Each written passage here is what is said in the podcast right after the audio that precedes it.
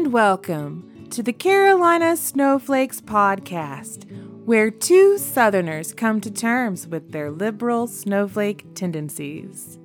We're your hosts. I'm Amanda. And I'm Jason. And we're here with an update for the Carolina Snowflakes podcast. It has come to our attention that spring break is a thing.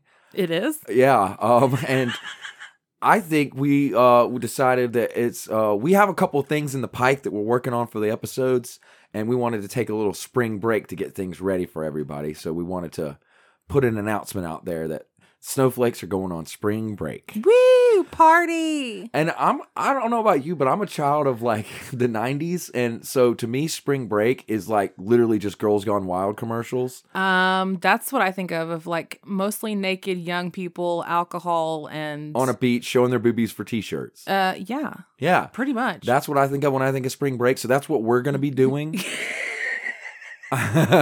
oh boy.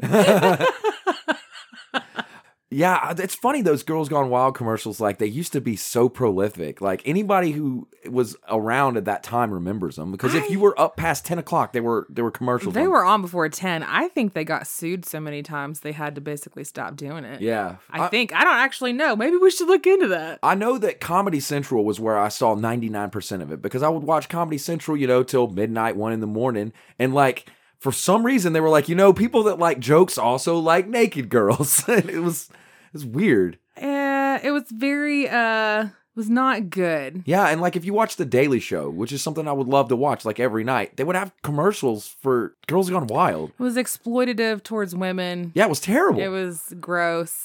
It was no. weird. And I think they got sued. I really do think. I have to look into it. I hope they did. Well, maybe that's one of the episodes we'll come back after we get done with our spring break. We'll be like, well, Hopefully, we don't get sued as it turns out, t-shirts and boobies has a bad ending. on our spring break.